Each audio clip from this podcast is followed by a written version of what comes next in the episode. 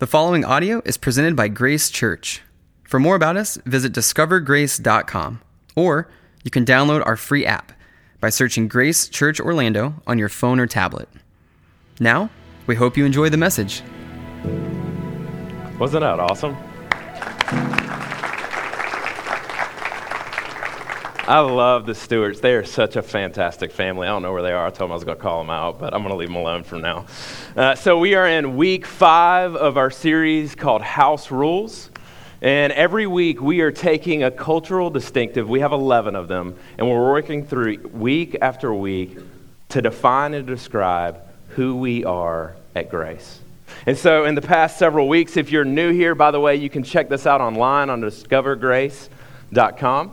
But we've gone through grace centered truth, biblical maturity, extraordinary servanthood. Last week we did modern liturgy. And so if you're wanting to know more about why we do the service the way we do, you can check out last week's message as well. So this week, uh, it's week five, and we're talking about radical hospitality. I'm excited about this. So we go the extra mile to care for others because people's stories matter. They do.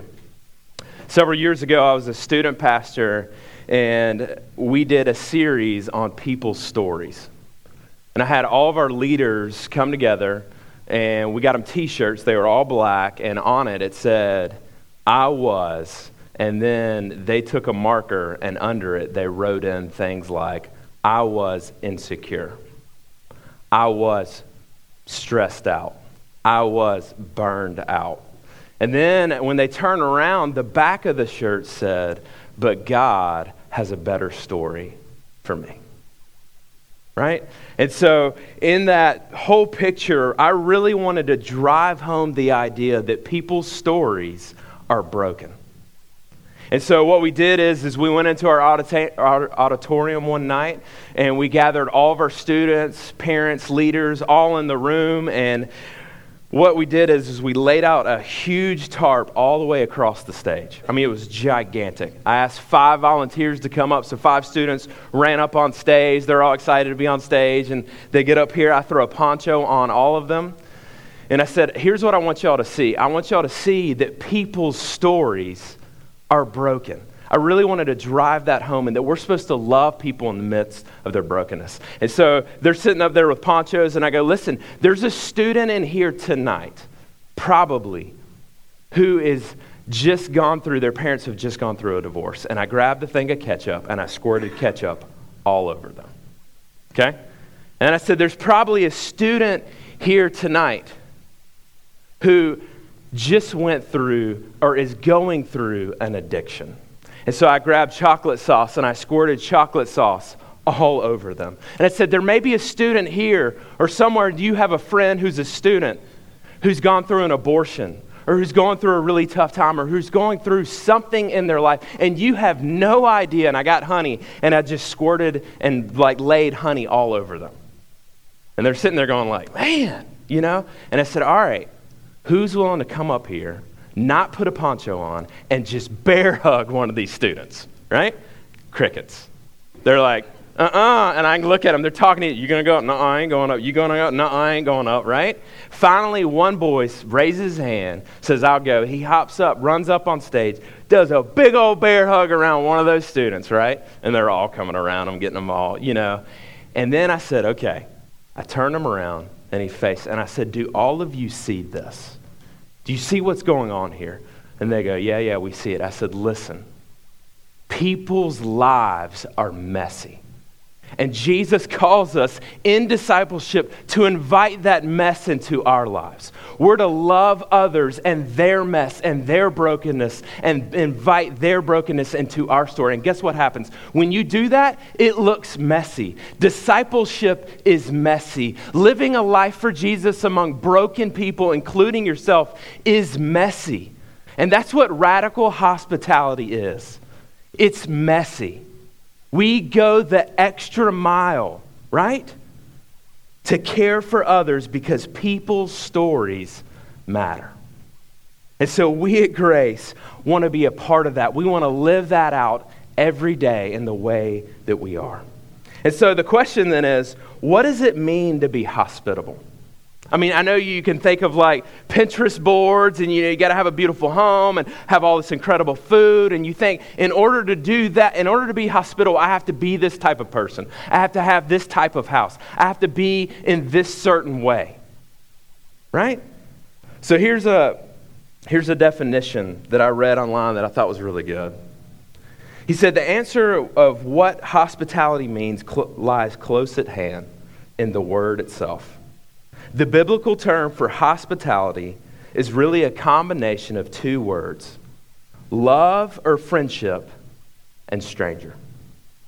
Hospitality is not, first of all, a matter of offering a perfunctory word of welcome to someone who we do not know, nor does it consist simply in entertaining guests or furnishing a richly spread dinner table.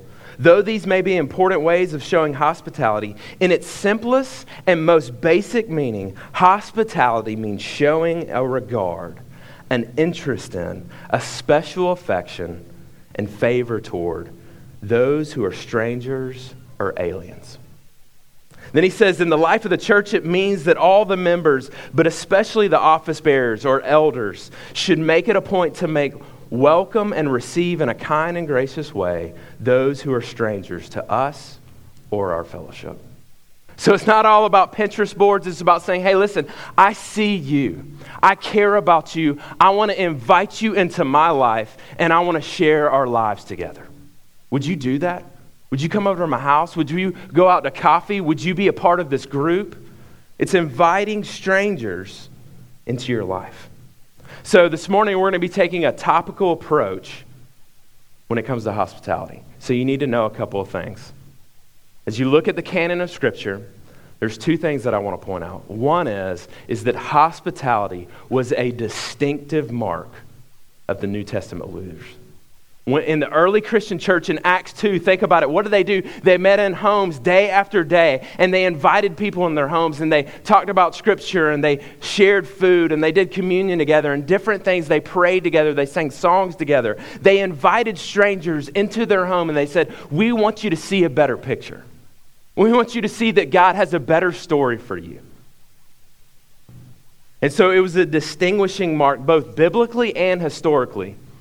It was in 96 AD, an early church father wrote about the church of Corinth, and he said they were so hospitable that people were flocking to see and to be a part of Christianity, a part of those who would follow the way, a part of those who were identifying with Jesus.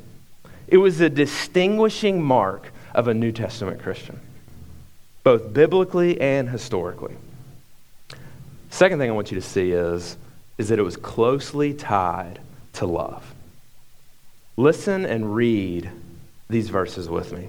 It's 1 Peter 4, verses 8 and 9.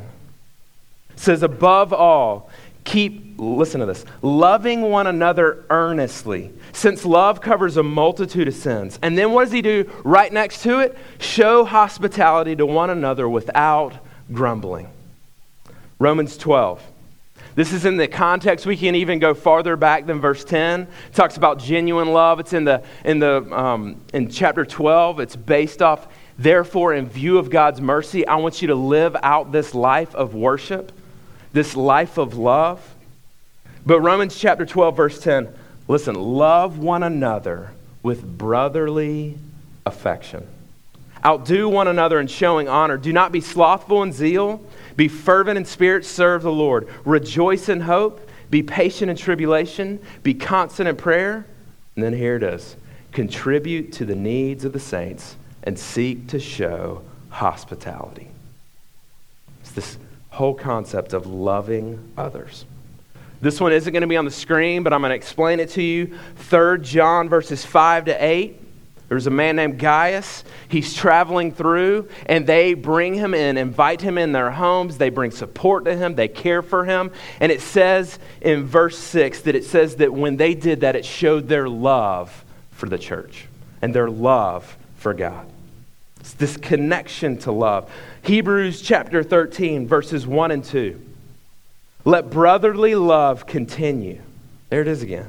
Do not neglect to show hospitality for strangers, for thereby some have entertained angels unawares. You see the connection? They're saying this isn't a to do or not to do list, this is an overflow of the heart.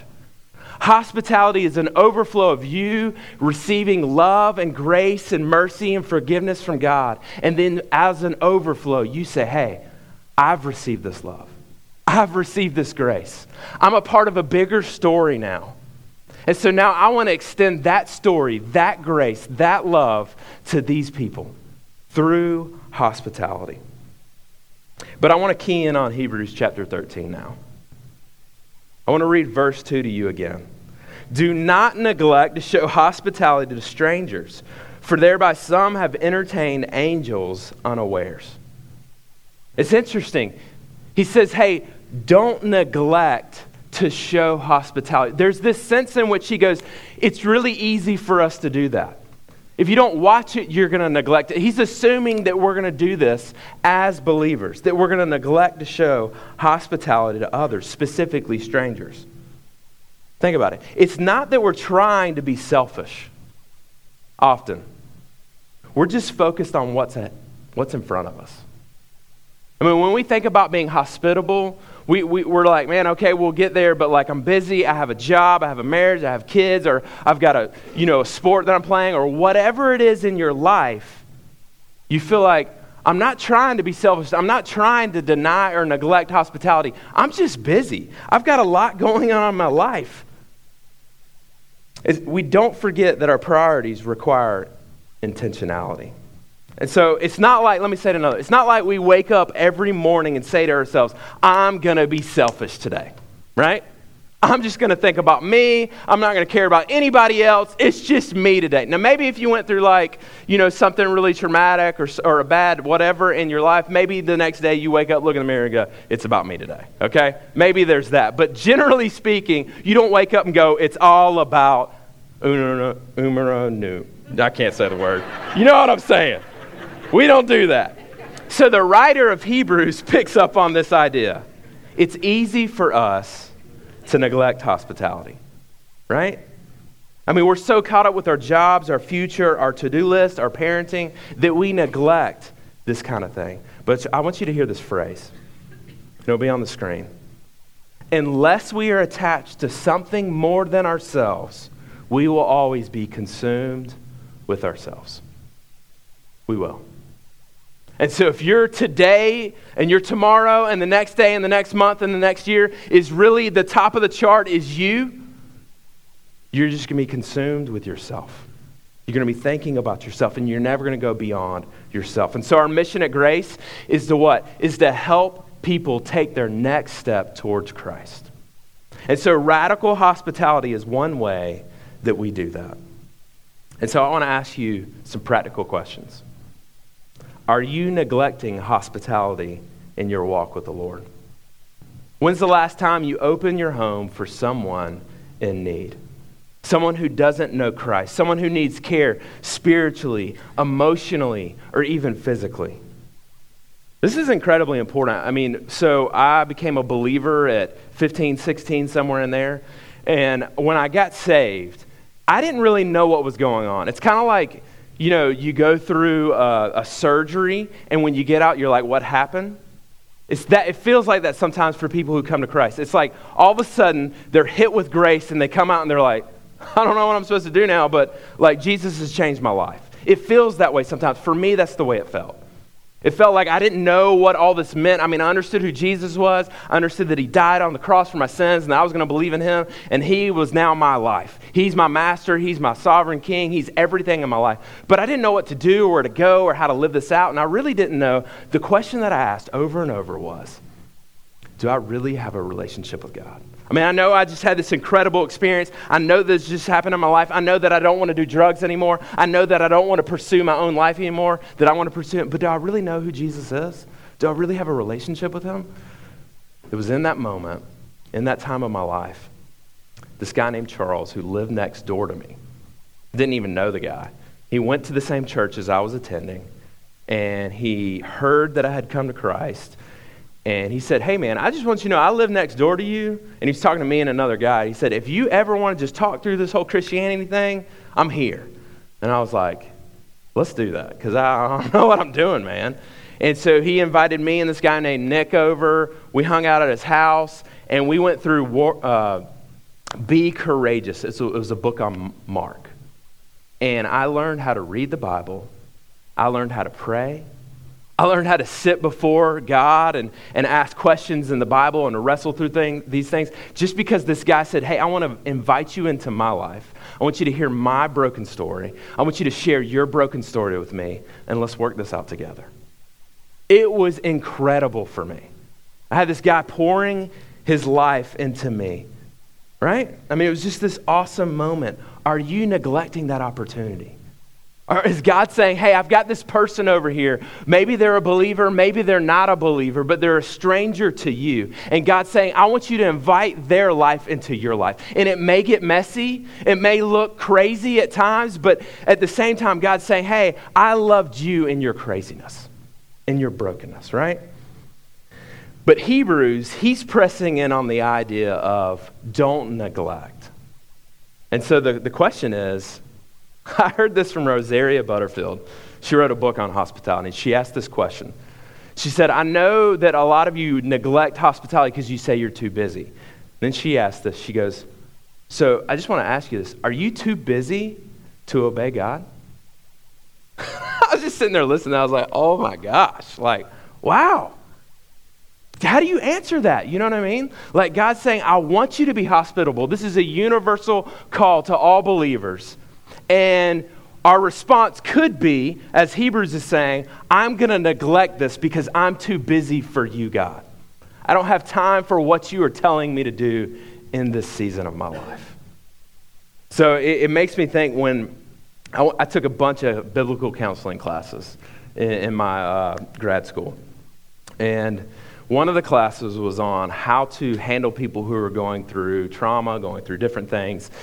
And he said that one of the first things he does is he sits down with somebody and he pulls out, like, literally a schedule, like a calendar.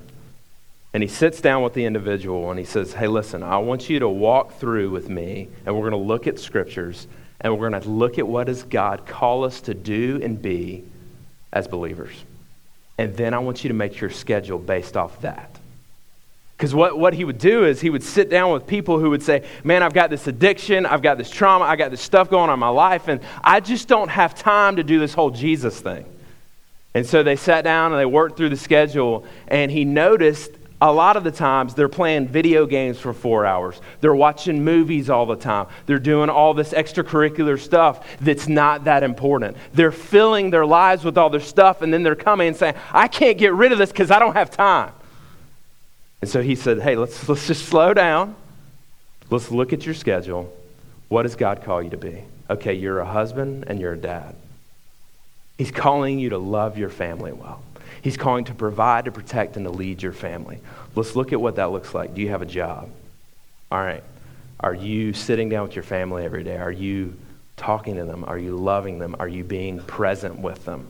Or are you doing these other things? And then as you walk through all of the commands and, and, different ones, and you realize, oh my gosh, it's not that I don't have time, it's that I'm filling my time with other things in my life. And so it's super challenging. I mean, we had to do it. We had to put down the things that we believe God has called us as all believers, and then me specifically as a husband, as a dad, and different things in my life. And the question that I had to ask am I too busy to obey? Or is it that I've got other things that are priorities that shouldn't be? And so I want to ask you that question. How many of you are too busy to be hospitable? How many of you are too busy to obey God? I mean, I don't like it, I, but it's not because I disagree with it, it's because it's challenging, right? Second thing, 1 Peter chapter 4, verses 8 through 11. He says, above all, keeping, keep loving one another earnestly since love covers a multitude of sins, show hospitality to one another without grumbling. So, Peter gives us the manner in which we practice hospitality without grumbling. It's interesting. Peter's hitting on something here. He's saying, hey, listen, you don't just be hospitable, check off the list, and then walk on. No, he says this is a heart issue. Above all else, love, keep loving others, keep loving one another earnestly. In other words, he's saying followers of Jesus have transformed hearts. Our goal is not to perform outward duties with no real inward change. He's calling us to love earnestly. And when you love earnestly others, you practice hospitality without grumbling, without complaining. It's this inward change. Hospitality is difficult. It can be very difficult at times. So, Jean and I, uh, this is years ago, we started a small group, our first one at my former church. And we had about eight to ten uh, adults over to our house, and Jean was prepping the meal, getting it ready. She made this like lasagna kind of pasta deal, one of our favorite dishes. She had two like whole things of them. She's pulling them out of the oven. Everybody's arrived, and I bent over and looked at her, and I said, "Hey, just so you know, uh, Matthew, the guy who's coming, he's here now. He's gluten and dairy free." And she started dying laughing. She's like, I love you so much. You're so funny. And I was like, no, no, I'm serious. She's like, are you, are you joking me? Like, says noodles, it's got cheese, it's covered. Like, what is this guy going to eat, right? It was just that moment where it was like difficult, it was challenging, right? I mean, think about when you're hospitable. Or maybe think about when, because you're not hospitable, but, but think about being hospitable. It can be challenging, right? I mean, it's tough. You've got, you've got all the questions, all the planning, all the procedures, all the sacrifice, all the time, all the stuff that you've got to do in order to have someone in your home. You, it takes time and sacrifice and money and, and humility, right? What are my kids going to say? Right? I know y'all been a part of this. What's my husband going to say? I mean, I don't know, you know? Seriously, it requires us to open our lives up to others. When we invite a stranger, someone outside our family, to our, our homes, it can press on idols too, even secret sins. It can be a dangerous, radical thing. Hospitality is radical for sure. The context of Hebrews and 1 Peter is to persevere in love for others. Hospitality, I'm going to say it again, is difficult. As believers, we are to pursue it, but not just that, we're to do it with a glad heart. And so I want to ask you think about this. What are ways that you grumble when it comes to opening your life and home to others? I mean, maybe it's this I'm busy, I'm an introvert, it will cost more, I don't like them. They say things that aren't good for my kids, right? They don't know when to leave. My house isn't pretty enough. My house isn't big enough. Are they safe? Right? I mean, you can come up with all this stuff about why you shouldn't be hospitable, why you shouldn't invite people into your lives. And some of them feel like legitimate reasons, right? I mean, they're just slap crazy, right? I mean, it can be all kinds of things that we go, yeah, I mean, I, I like the idea, I think it's good, but we're just not going to do it. We're just not going to be a part of that. Think about the next time you have someone in your home.